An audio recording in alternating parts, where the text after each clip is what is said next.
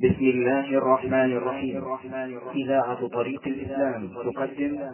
تقدم الإخوة هذا هو الشريط الخامس والتسعون من شرح رياض الصالحين.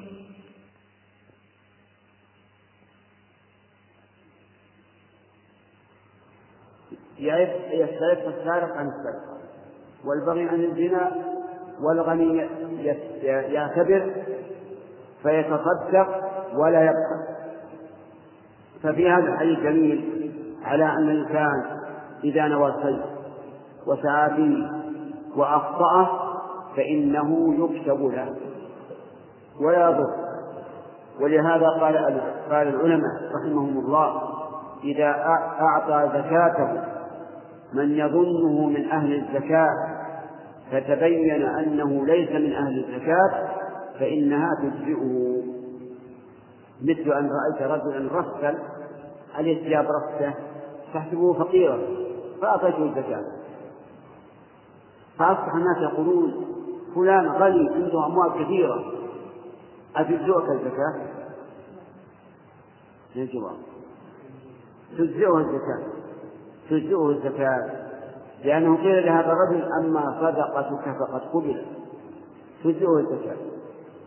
وكذلك إذا أعطيتها غيره ممن ظننته مستحقا ولم يكن مستحقا فإنك فإنها تجزئه والله موفق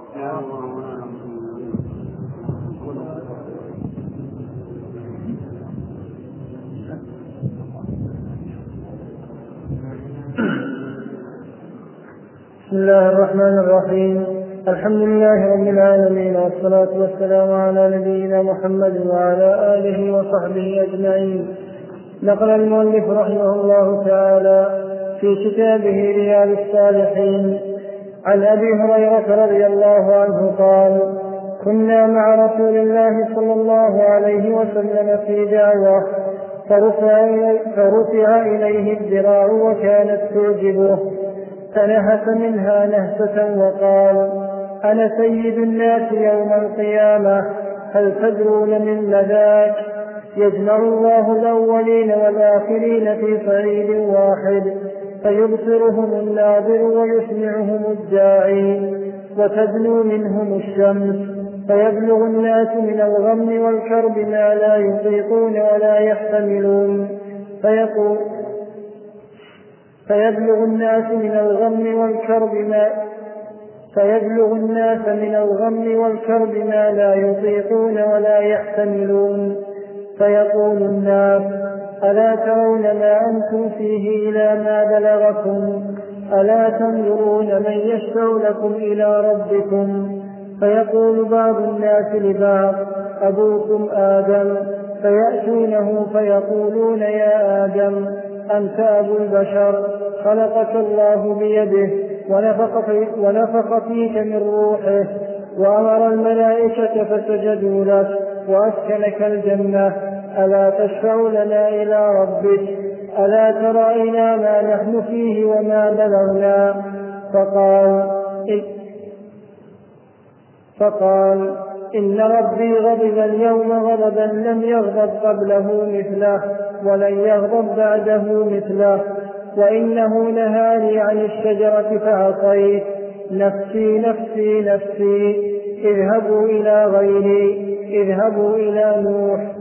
فيأتون نوحا فيقولون يا نوح أنت أول الرسل إلى الأرض وقد سماك الله عبدا شكورا.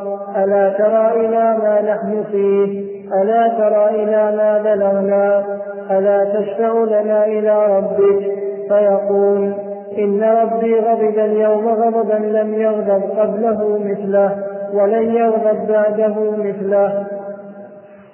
ولن يغضب بعده مثله وإنه قد كانت لي دعوة دعوت بها على قومي. نفسي نفسي نفسي اذهبوا إلى إبراهيم. فيقولون يا إبراهيم أنت نبي الله وخليله من أهل الأرض. اشفع لنا إلى ربك ألا ترى إلى ما نحن فيه؟ فيقول لهم إن ربي قد غضب اليوم غضبا لم يغضب قبله مثله ولن يغضب بعده مثله. وإني كنت وإني كنت كذبت ثلاث كذبا. نفسي نفسي نفسي اذهبوا إلى غيري اذهبوا إلى موسى فيأتون موسى فيقولون يا موسى أنت رسول الله أنت رسول الله. فضلك الله برسالاته وبكلامه على الناس. اشفع لنا إلى ربك. ألا ترى إلى ما نحن فيه؟ فيقول إن ربي قد غضب اليوم غضبا لم يغضب قبله مثله ولن يغضب بعده مثله. وإني قد قتلت نفسا لم أومر بقتلها. نفسي نفسي نفسي. اذهبوا إلى غيري اذهبوا إلى عيسى فيأتون عيسى فيقولون يا عيسى أنت رسول الله وكلمته ألقاها إلى مريم وروح منه. وكلمت, وكلمت الناس في المهد اشفع لنا إلى ربك ألا ترى إلى ما نحن فيه؟ فيقول عيسى إن ربي قد غضب اليوم غضبا لم يغضب قبله مثله. ولن يغضب بعده مثله. ولم يذكر ذنبا. نفسي نفسي نفسي. اذهبوا إلى غيري. اذهبوا إلى محمد صلى الله عليه وسلم. وفي رواية فيأتوني فيقولون يا محمد أنت رسول الله وخاتم الأنبياء. وقد غفر الله لك ما تقدم من ذنبك وما تأخر. اشفع لنا إلى ربك ألا ترى إلى ما نحن فيه؟ فأنطلق فآتي تحت العرش فأقع ساجدا لربي ثم يفتح الله علي من محامده وحسن الثناء عليه شيئا لم يفتحه على أحد قبلي. ثم يقال يا محمد ارفع رأسك سل تعطى واشفع تشفع فأرفع رأسي فأقول أمتي يا رب أمتي يا رب أمتي يا رب. فيقال يا محمد أدخل من أمتك من لا حساب عليهم من الباب الأيمن من أبواب الجنة. وهم شركاء الناس فيما سوى ذلك من الأبواب. ثم قال والذي نفسي بيده إنما بين المصراعين من مصاريع الجنة كما بين مكة وهجر. أو كما بين مكة وبصرى متفق عليه.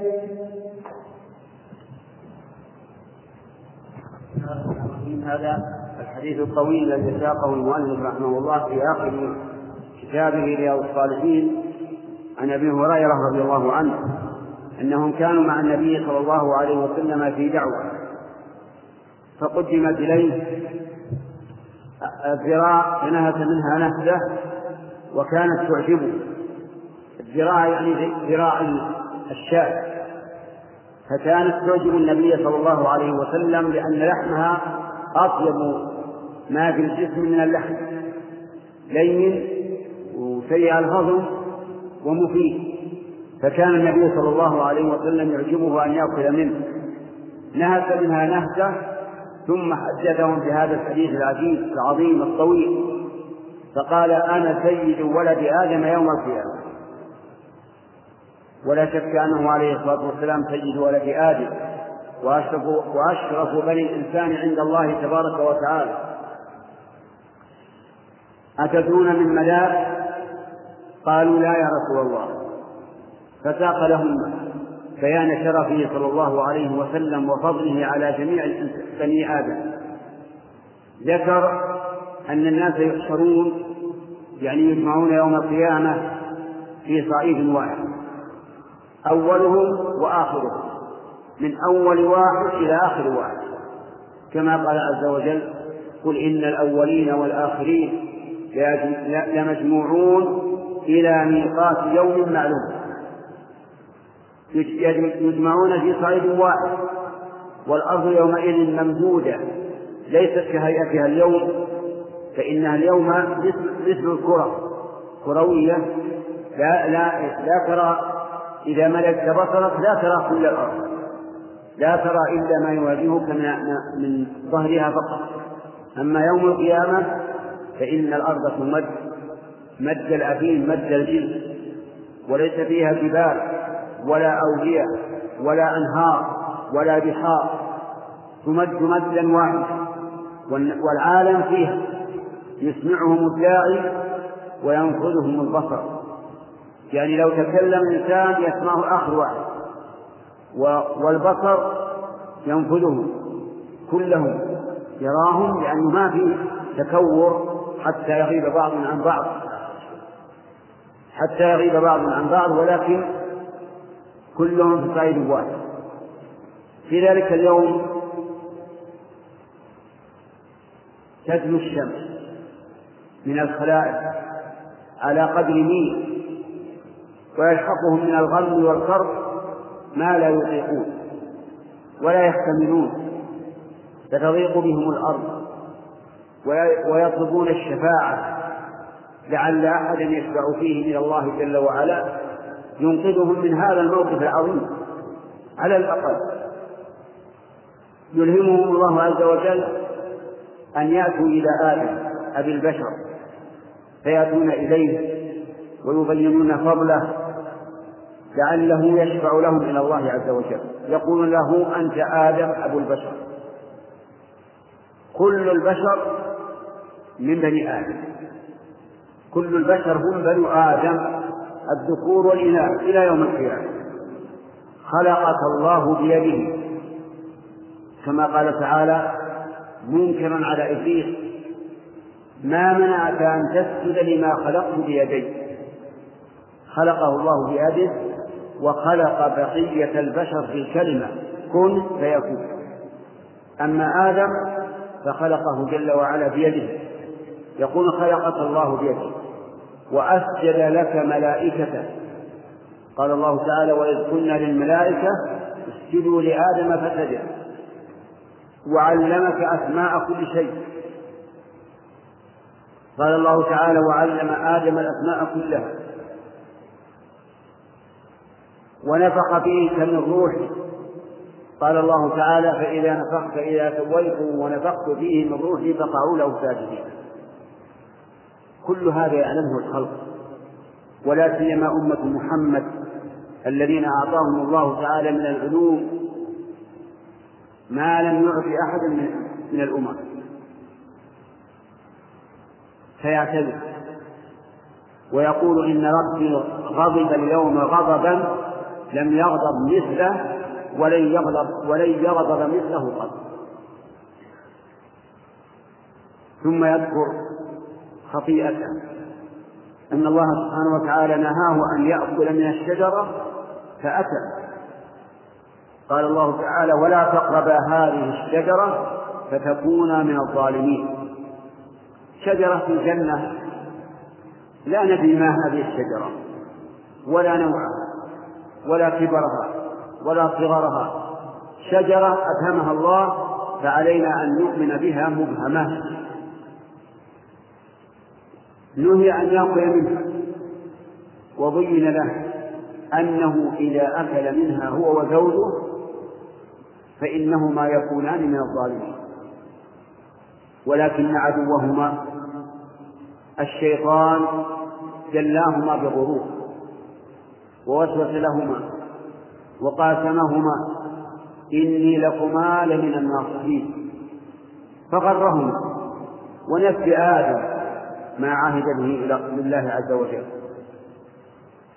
وعصى ربه وعصى آدم ربه فغوى. نفي وأكل من الشجرة. فعوقب بأن أخرج من الجنة إلى الأرض. أخرج من الجنة إلى الأرض لحكمة يريدها الله عز وجل. فيدخل معصيته ويقول نفسي نفسي نفسي. يعني عسى أن ينقذ نفسه ويكرر ذلك ويؤكد ثلاث مرات. اذهبوا إلى غيره. اذهبوا إلى نوح ونوح هو الأب الثاني للبشرية لأن لأن الله أغرق جميع أهل الأرض. الذين كذبوا نوحا وما آمن معه إلا قليل. وكان ذرية نوح وكان نوح هو الأب هو الأب الثاني للبشر. اذهبوا إلى نوح يأتون إلى نوح. لأن الناس في شدة وضيق. يطلبون من يشفع لهم من الله عز وجل. يذكرون نعم الله عليهم. وأنه أول رسول أرسله الله إلى أهل الأرض. وأن الله سماه عبدا شكورا. ولكنه يقول كما قال آدم في غضب الله عز وجل إن ربي غضب اليوم غضبا لم يغضب مثله قط ولن يغضب مثله. ثم يذكر دعوته التي دعا بها على قومه رب لا تذر على الأرض من الكافرين ديارا.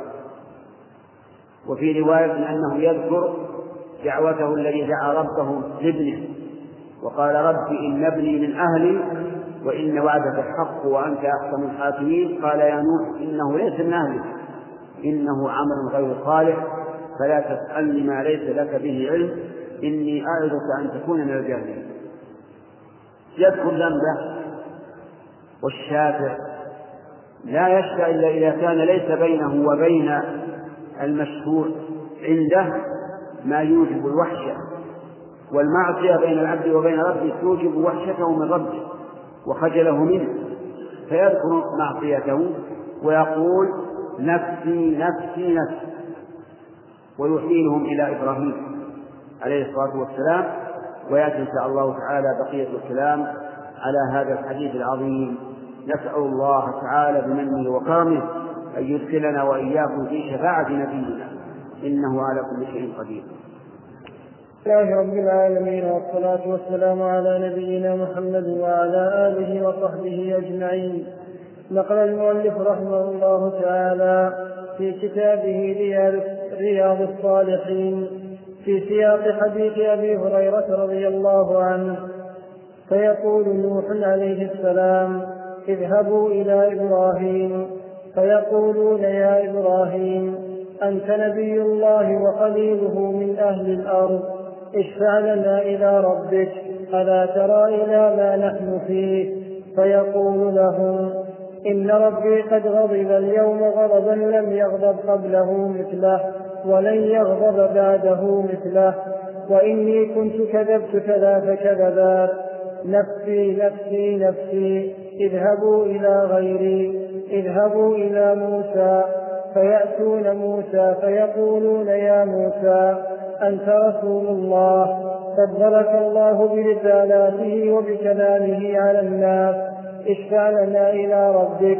ألا ترى إلى ما نحن فيه؟ فيقول إن ربي قد غضب اليوم غضبا لم يغضب قبله مثله ولن يغضب بعده مثله. وإني قد قتلت نفسا لم أؤمر بقتلها. نفسي نفسي نفسي اذهبوا إلى غيري اذهبوا إلى عيسى. فيأتون عيسى فيقولون يا عيسى أنت رسول الله وكلمته ألقاها إلى مريم وروح منه وكلمت الناس في المهد. اشفع لنا إلى ربك ألا ترى إلى ما نحن فيه؟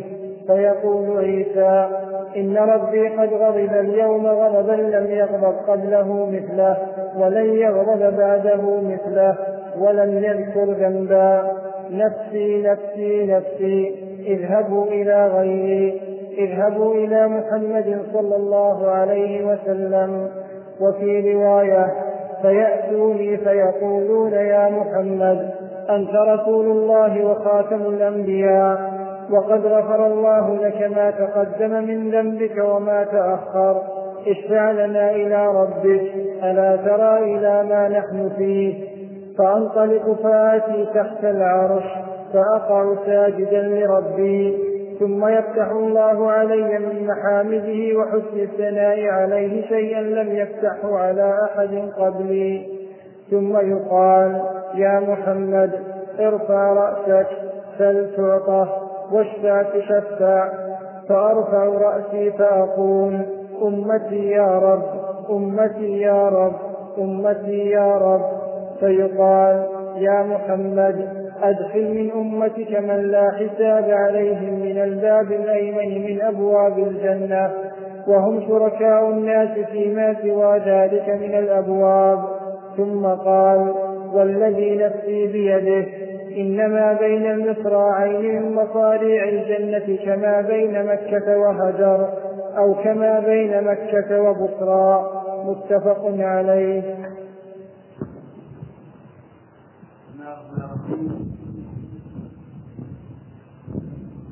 ذكر المصنف رحمه الله حديث الشفاعة بطوله من حديث أبي هريرة رضي الله عنه وأنه صلى الله عليه وسلم سيد بني آدم يوم القيامة. وسبق أنهم أن الناس يلحقهم من الغم والكرب ما لا يطيقون. فيذهبون إلى آدم ليشفع لهم. فيذكر ذنبه يأكل الشجرة ويقول نفسي نفسي نفسي. ويأتون إلى نوح ليشفع لهم فيذكر أنه جاء على قوم قبل أن يؤذن له. ويعتذر ويقول نفسي نفسي نفسي. ويشيرهم إلى إبراهيم عليه الصلاة والسلام. فيأتي الناس إلى إبراهيم ويقولون أنت خليل الله تعالى في الأرض ويذكرون من صفاته اشفع لنا إلى ربك.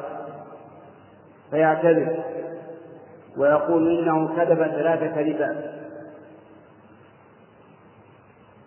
ويقول نفسي نفسي نفسي.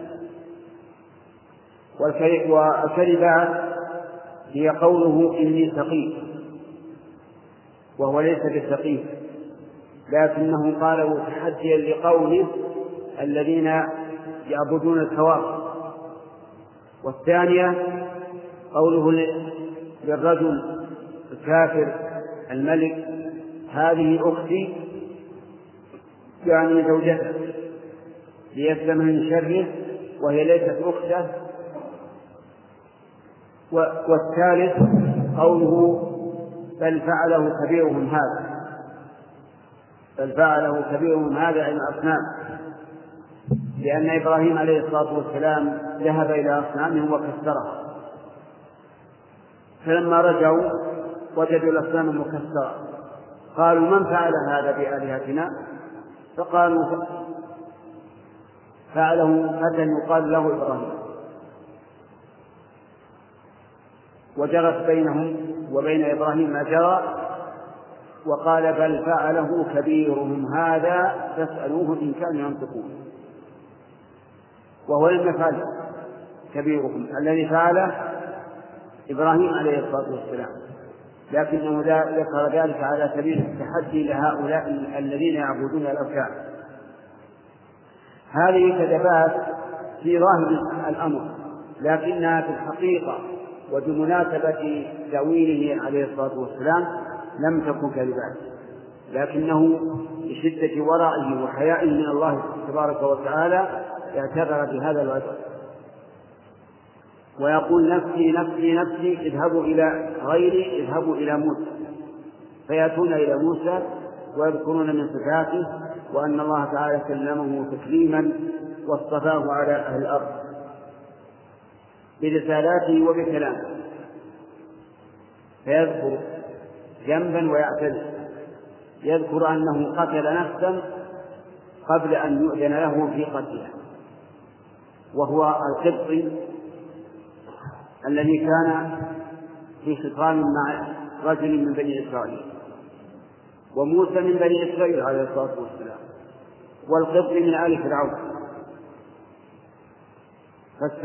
فاستغاثه الذي من شيعته على الذي من عدوه فوكزه موسى فقضى عليه.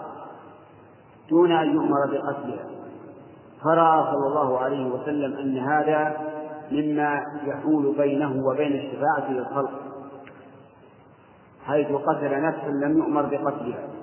وقال نفسي نفسي نفسي اذهبوا إلى غيري اذهبوا إلى عيسى. فيأتون إلى عيسى ويذكرون منة الله عليه بأنه نفخ نفخ فيه من روحه وأنه كلمته ألقاها إلى مريم وروح منه لأن عيسى خلق بلا أب.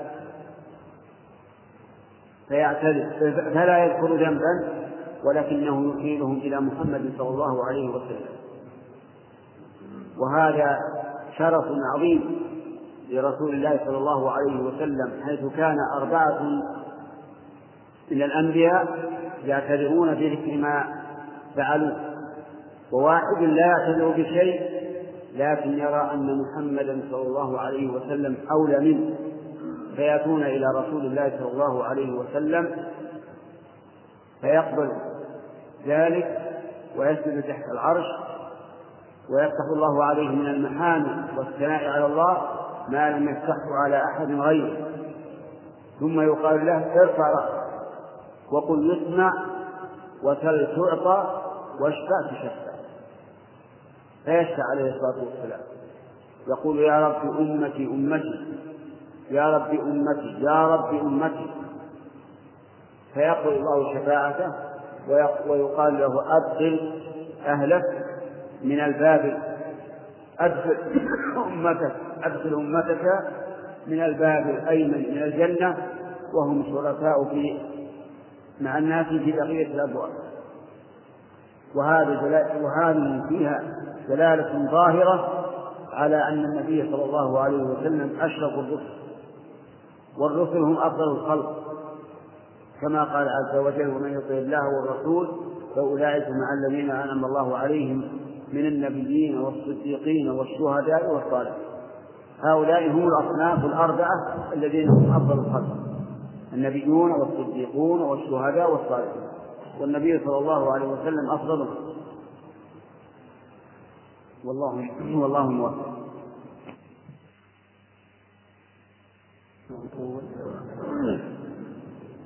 اللهم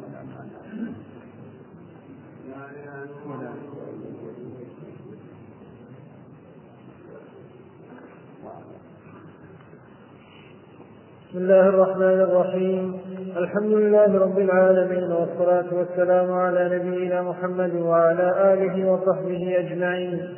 نقل المؤلف رحمه الله تعالى في كتابه رياض الصالحين عن ابن عباس رضي الله عنهما قال جاء إبراهيم صلى الله عليه وسلم بأم إسماعيل وبابنها إسماعيل وهي ترضعه حتى وضعها عند البيت. عند دوحة فوق زمزم في أعلى المسجد.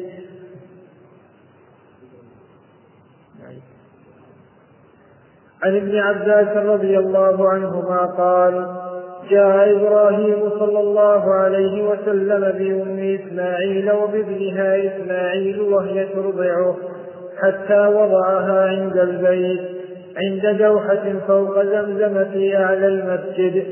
وليس بمكة يومئذ أحد وليس بها ماء فوضعهما هناك ووضع عندهما جرابا فيه تمر وسقاء فيه ماء ثم قفى إبراهيم منطلقا فتبعته أم إسماعيل فقالت يا إبراهيم أين تذهب وتتركنا بهذا الوادي الذي ليس فيه أنيس ولا شيء؟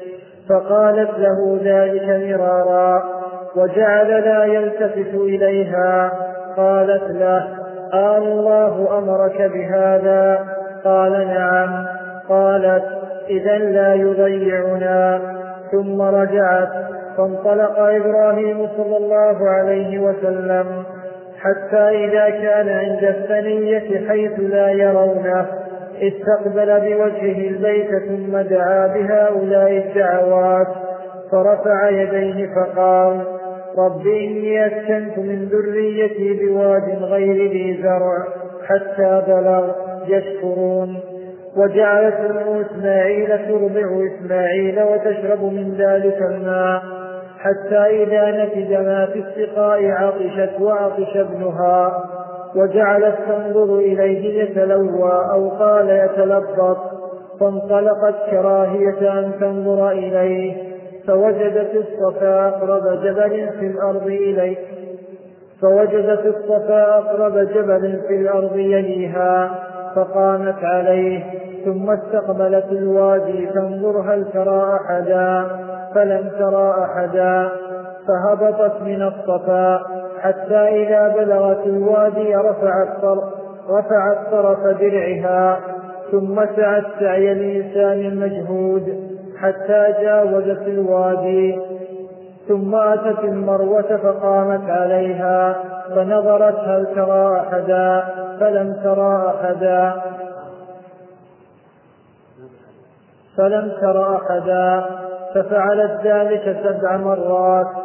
قال ابن عباس رضي الله عنهما قال النبي صلى الله عليه وسلم فلذلك سعى الناس بينهما فلما أشرفت على المروة سمعت صوتا فقالت صه تريد نفسها. ثم تسمعت فسمعت أيضا فقالت قد أسمعت إن كان عندك قد أسمعت إن كان عندك غواة فأغف فإذا هي بالملك عند موضع زمزم فبحث بعقبه أو قال بجناحه حتى ظهر الماء فجعلت تحوضه وتقول بيدها هكذا وجعلت تغرف الماء في سقائها وهي وهو يفور بعدما تغرف وفي رواية بقدر ما تغرف. قال ابن عباس رضي الله عنهما قال النبي صلى الله عليه وسلم رحم الله أم إسماعيل لو تركت زمزم أو قال لو لم تغرف من الماء لكانت زمزم عينا معينا.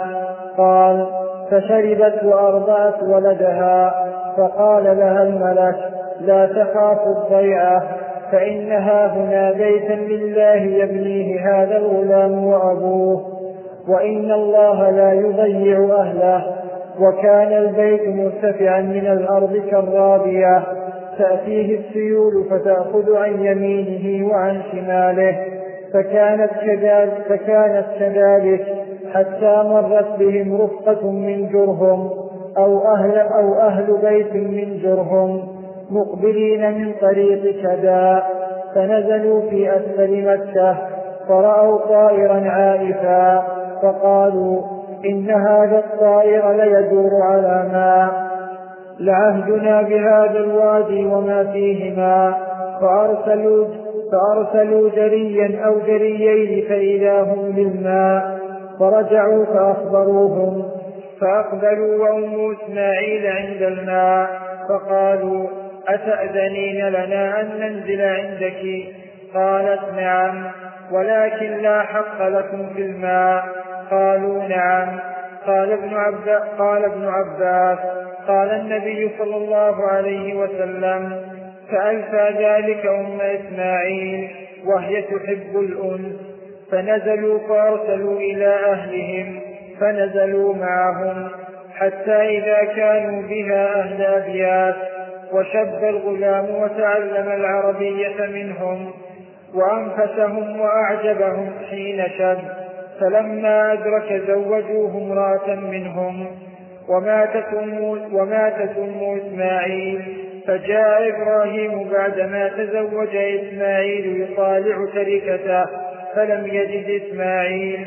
فسأل امرأته فسأل امرأته عنه فقالت خرج يبتغي لنا وفي رواية يصيد لنا. ثم سألها عن عيشهم وهيئتهم فقالت نحن بشر نحن في ضيق وشدة وشكت إليه. قال فإذا جاء زوجك أقرئي عليه السلام وقولي له يغير عتبة بابه. فلما جاء إسماعيل كأنه آنس شيئا فقال هل جاءكم من أحد؟ قالت نعم. جاءنا شيخ كذا وكذا فسألنا عنك فأخبرته. فسألني كيف فسألني كيف عيشنا فأخبرته أنا في أنا في جهد وشدة. قال فهل أوصاك بشيء؟ قالت نعم. أمرني أن أقرأ عليك السلام ويقول أمرني أن أقرأ عليك السلام ويقول غير عتبة بابك. قال ذاك أبي وقد أمرني أن أفارقك. الحقي بأهلك فطلقها وتزوج منهم أخرى. فلبث عنهم إبراهيم ما شاء الله ثم أتاهم بعد ثم أتاهم بعد فلم يجد ثم أتاهم بعد فلم يجد. فدخل على امرأة فدخل على امرأته فسأل عنه قالت خرج يبتغي لنا. قال كيف أنتم؟ وسألها عن عيشهم وهيئتهم فقالت نحن بخير وسعة وأثنت على الله. فقال ما طعامكم؟ قالت اللحم. قال فما شرابكم؟ قالت الماء. قال اللهم بارك لهم في اللحم والماء. قال النبي صلى الله عليه وسلم ولم يكن لهم يومئذ حب ولو كان لهم دعا لهم فيه. قال فهما لا فهما لا يخلو عليهما أحد بغير مكة إلا لم يوافقاه وفي رواية فجاء فقال أين إسماعيل؟ فقالت امرأته ذهب يصيد فقالت امرأته ألا تنزل فتطعم وتشرب؟ قال وما طعامكم وما شرابكم؟ قالت طعامنا اللحم وشرابنا الماء. قال اللهم بارك له اللهم بارك لهم في طعامهم وشرابهم. قال فقال أبو القاسم صلى الله عليه وسلم بركة دعوة إبراهيم.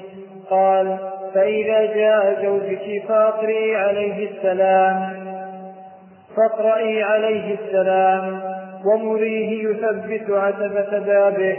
فلما جاء إسماعيل قال هل أتاكم من أحد؟ قالت نعم. أتانا شيخ حسن الهيئة وأثنت عليه. فسألني عنك فأخبرته. فسألني كيف عيشنا فأخبرته أنا بخير.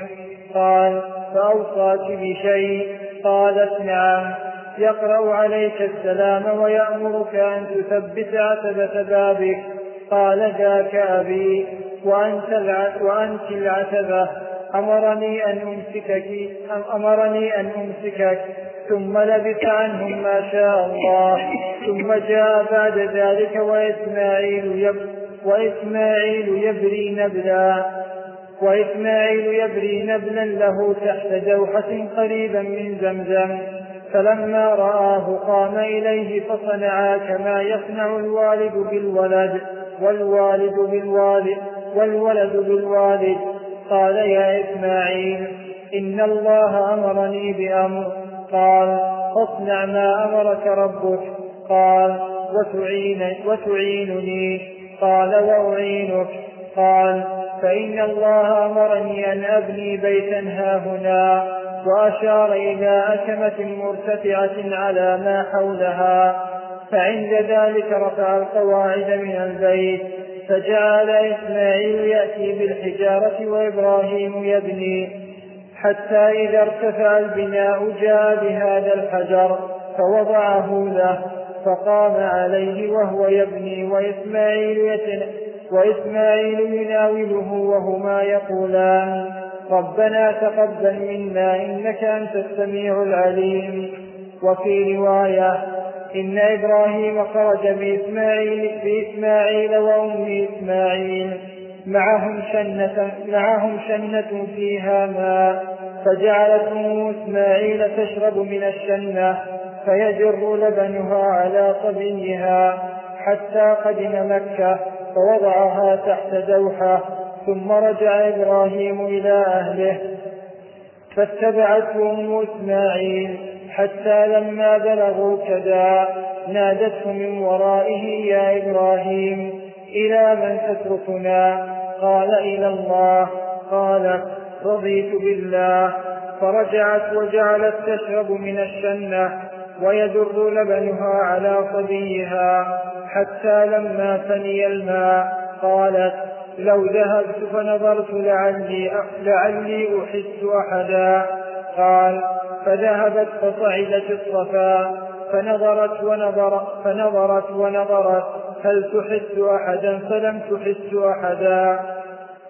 فلم فلم تحس أحدا. فلما بلغت الوادي وسعت وأتت المروة وفعلت ذلك أشواطا ثم قالت لو ذهبت فنظرت ما فعل الصبي.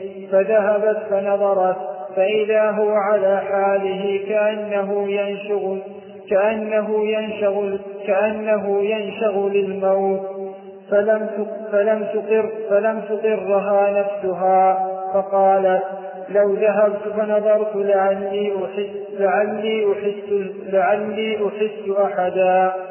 فذهبت فصعدت الصفا. فنظرت ونظرت فلم تحس أحدا.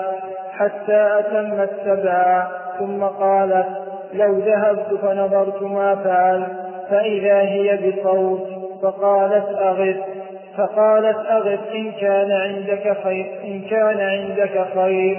فإذا جبريل صلى الله عليه وسلم فقال بعقبيه هكذا وغمز بعقبه على الأرض فانبثق الماء فدهشت أم إسماعيل فجعلت تحسن وذكر الحديث بطوله. رواه البخاري بهذه الروايات كلها.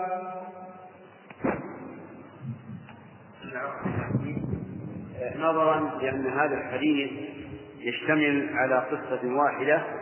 أحببنا أن يقرأه القارئ جميعا ثم نتكلم عليه إن شاء الله في المستقبل. جملة جملة حسب ما ما يسمح به الوقت. وهو حديث عظيم يدل على مسائل كثيرة نبينها إن شاء الله تعالى في المستقبل. نسأل الله لنا ولكم التوفيق لما فيه الخير والصلاح.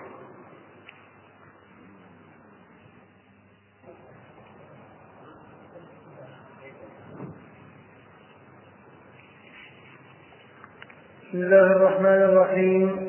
الحمد لله رب العالمين والصلاة والسلام على نبينا محمد وعلى آله وصحبه أجمعين. نقل المؤلف رحمه الله تعالى في كتابه رياض الصالحين. عن سعيد بن زيد رضي الله عنه قال سمعت رسول الله صلى الله عليه وسلم يقول الكمأة من المن وماؤها شفاء للعين متفق عليه. كتاب الاستغفار باب الأمر بالاستغفار وفضله. قال الله تعالى واستغفر لذنبك. وقال تعالى واستغفر الله إن الله كان غفورا رحيما. وقال تعالى فسبح بحمد ربك واستغفره إنه كان توابا. وقال تعالى للذين اتقوا عند ربهم جنات تجري من تحتها الأنهار خالدين فيها. إلى قوله عز وجل والمستغفرين بالأسحار. وقال تعالى ومن يعمل سوءا أو يظلم نفسه ثم يستغفر الله يجد الله غفورا رحيما. وقال تعالى وما كان الله ليعذبهم وأنت فيهم. وما كان الله معذبهم وهم يستغفرون وقال تعالى والذين إذا فعلوا فاحشة أو ظلموا أنفسهم ذكروا الله فاستغفروا لذنوبهم ومن يغفر الذنوب إلا الله ولم يصروا على ما فعلوا وهم يعلمون والآيات في الباب كثيرة معلومة وعن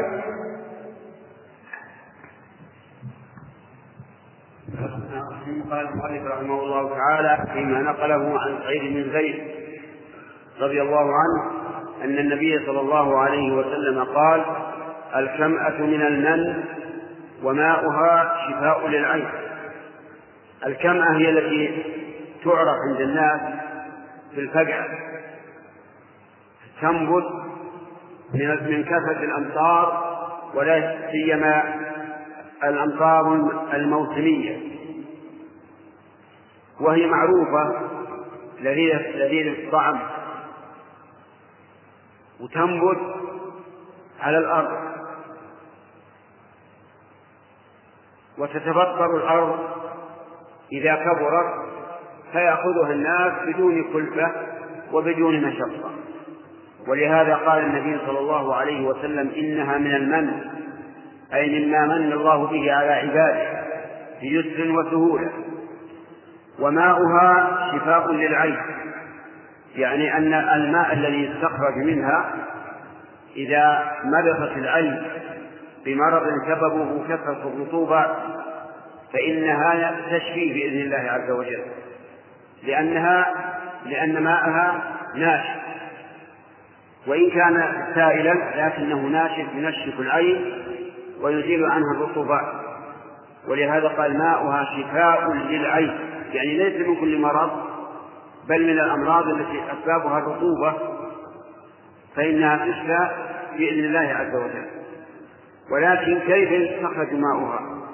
قيل إنها تصهر على النار ثم تعصر لأنها إذا صهرت على النار لانت ثم تعصر وقيل إنها تقطع قطعا صغيرة ثم تعصر عصرا شديدا فيخرج منها الماء الماء ولكنه قليل.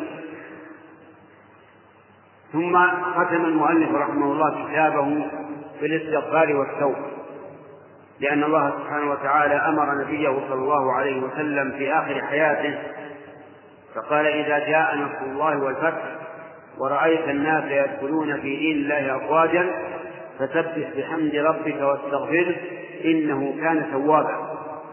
فالمؤلف رحمه الله ختم هذا الكتاب العظيم النافع الذي ينتفع به المسلمون في أقطار الدنيا كلها.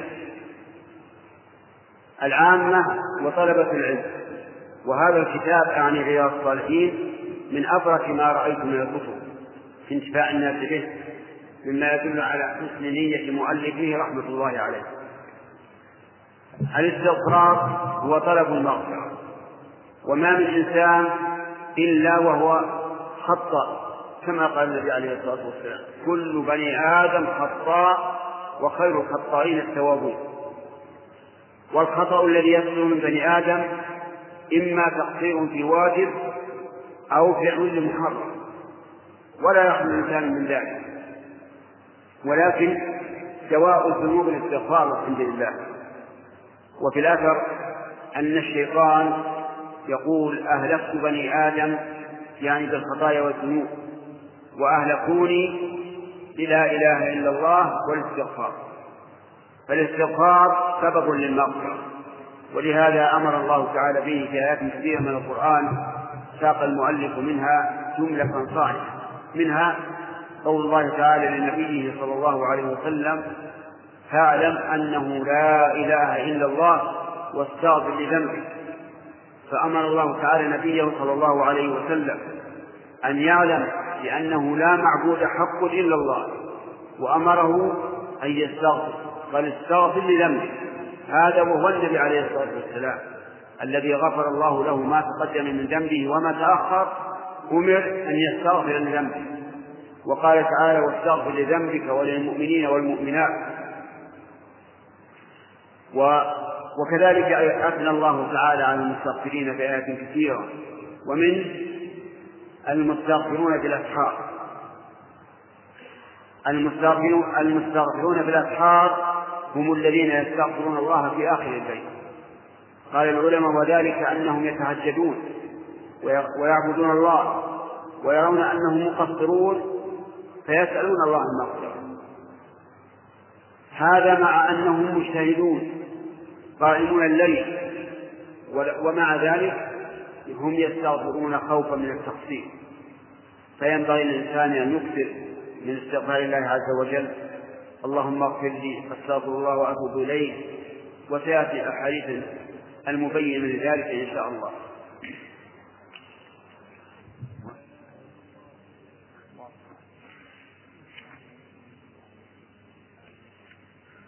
بسم الله الرحمن الرحيم. الحمد لله رب العالمين والصلاة والسلام على نبينا محمد وعلى آله وصحبه أجمعين. نقل المؤلف رحمه الله تعالى في سياق الأحاديث في كتاب الاستغفار عن الأغر المزني رضي الله عنه أن رسول الله صلى الله عليه وسلم قال إنه ليغان على قلبي وإني لأستغفر الله في اليوم مئة مرة. رواه مسلم. وعن أبي هريرة رضي الله عنه قال سمعت رسول الله صلى الله عليه وسلم يقول والله إني لأستغفر الله وأتوب إليه في اليوم أكثر من سبعين مرة. رواه البخاري.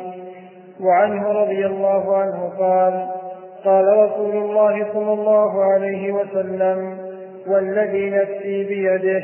لو لم تذنبوا لذهب الله تعالى بكم ولجاء بقوم يذنبون فيستغفرون الله تعالى فيغفر لهم. رواه مسلم.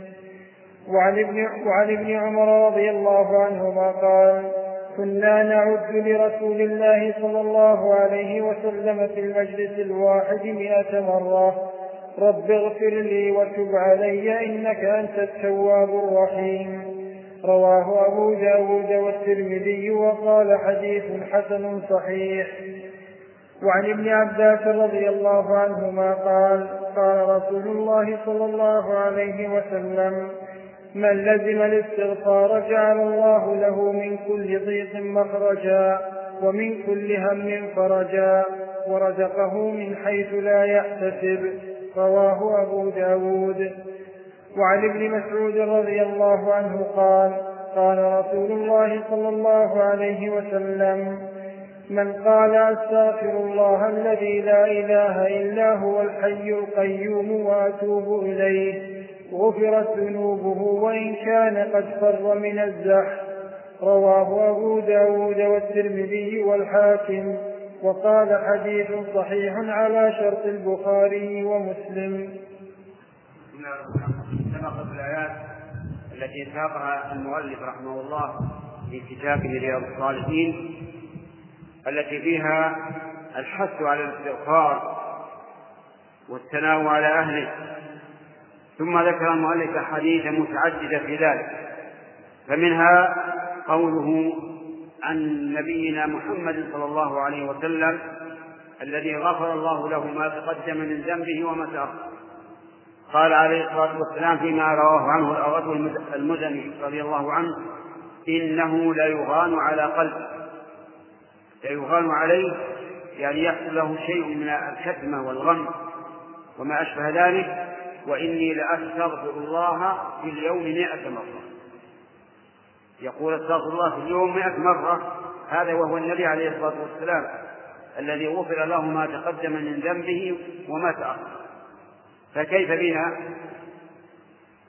ولكن قلوبنا قاسية ميتة لا يغان عليها بكثرة الذنوب ولا يهتم الواحد منا بما فعل. ولذلك تجد الإنسان غير مبال بمثل هذا وقليل الاستغفار. والذي ينبغي للإنسان أن يكون له أسوة حسنة في رسول الله صلى الله عليه وعلى آله وسلم. يكثر من الاستغفار. كما قال ابن عمر إننا نرد للنبي صلى الله عليه وسلم في المجلس الواحد مئة مرة أو أكثر رب اغفر وارحمني. وكذلك أخبر صلى الله عليه وسلم أن من نعمة الله على على العباد أنه إذا ابتلاهم بالذنوب فاستغفروا الله غفر له. وأنه لو لم لو لم تذنبوا هذا لفظ الحديث لو لم تذنبوا لذهب الله تعالى بكم ثم لجاء بقوم يذنبون فيستغفرون الله فيغفر لهم وهذا حث على أن يستغفر الإنسان ربه ويكثر من الاستغفار. لأنه ينال بذلك درجة المستغفرين لله عز وجل. وكذلك أخبر فيما رواه أبو داود أن من لزم الاستغفار جعل الله له من كل ضيق مخرجا ومن كل هم فرجا ورزقه من حيث لا يحتسب من لزم الاستغفار يعني داوم عليه وأكثر منه فإنه يفرج عنه الكروب وتوسع له الضيقات ويوسع له في رزقه ورزقه من حيث لا يحتسب. والأحاديث في فضل الاستغفار والثناء على أهله والحث عليه كثيرة. فعليك يا أخي عليك بكثرة الاستغفار. أكثر من قولك اللهم اغفر لي اللهم ارحمني أستغفر الله وأتوب إليه وما أشبه ذلك. لعلك تصادف ساعة إجابة من الله عز وجل فيغفر لك, لك الذنوب. والله أكبر ترجع اللهم صل وسلم. لا بأس. اللهم صل وسلم على محمد وعلى آل محمد وسلم. لا بأس ما في مانع. أليس الرسول علمنا يقول قولوا اللهم صل على محمد وعلى آل محمد؟ بسم الله الرحمن الرحيم. الحمد لله رب العالمين والصلاة والسلام على نبينا محمد وعلى آله وصحبه أجمعين. نقل المؤلف رحمه الله تعالى في سياق الأحاديث في كتاب الاستغفار عن شداد بن أوس رضي الله عنه عن النبي صلى الله عليه وسلم قال سيد الاستغفار أن يقول العبد اللهم أنت ربي لا إله إلا أنت خلقتني وأنا عبدك وأنا على عهدك ووعدك ما استطعت أعوذ بك من شر ما صنعت أبوء لك بنعمتك علي وأبوء بذنبي فاغفر لي فإنه لا يغفر الذنوب إلا أنت. من قالها في النهار موقنا بها فمات من يومه قبل أن يمسي فهو من أهل الجنة. ومن قالها من الليل وهو موقن بها فمات قبل أن يصبح فهو من أهل الجنة. رواه البخاري. وعن ثوبان رضي الله عنه قال كان رسول الله صلى الله عليه وسلم إذا انصرف من صلاته استغفر استغفر الله ثلاثا وقال اللهم أنت السلام ومنك السلام. تباركت يا ذا الجلال والإكرام. قيل للأوزاعي وهو أحد رواته كيف الاستغفار؟ قال يقول أستغفر الله أستغفر الله. رواه مسلم. وعن عائشة رضي الله عنها قالت كان رسول الله صلى الله عليه وسلم يكثر أن يقول قبل موته سبحان الله وبحمده أستغفر الله وأتوب إليه. متفق عليه. وعن أنس رضي الله عنه قال سمعت رسول الله صلى الله عليه وسلم يقول قال الله تعالى يا ابن آدم إنك ما دعوتني ورجوتني غفرت لك على ما كان منك ولا أبالي. يا ابن آدم لو بلغت ذنوبك عنان السماء ثم استغفرتني غفرت لك ولا أبالي. يا ابن آدم إنك لو أتيتني بقراب الأرض خطايا ثم لقيتني لا تشرك بي شيئا لأتيتك بقرابها مغفرة. رواه الترمذي وقال حديث حسن. وعن ابن عمر رضي الله عنهما أن النبي صلى الله عليه وسلم قال يا معشر النساء تصدقن وأكثرن من الاستغفار فإني رأيتكن أكثر أهل النار قالت امرأة منهن ما لنا أكثر أهل النار قال تكثرن اللعن وتكفرن العشير. ما رأيت من ناقصات عقل ودين. أغلب لذي لب منكن قالت ما نقصان العقل والدين؟ قال شهادة امرأتين بشهادة رجل وتمكث الأيام لا تصلي. رواه مسلم هذه الأحاديث ساقها النووي رحمه الله تعالى في كتابه رياض الصالحين في باب الاستغفار. منها حديث شداد بن أوس أن النبي صلى الله عليه وسلم قال سيد الاستغفار يعني أشرف الاستغفار وأفضله أن تقول اللهم أنت ربي وأنا عبدك خلقتني وأنا على عهدك ووعدك ما استطعت أعوذ بك من شر ما صنعت. أبوء لك بنعمتك علي وأبوء بذنبي فاغفر لي إنه لا يغفر الذنوب إلا أنت. من قالها في يوم من قالها حين يصبح موطنا بها ثم مات من يومه قبل أن يمسي دخل الجنة.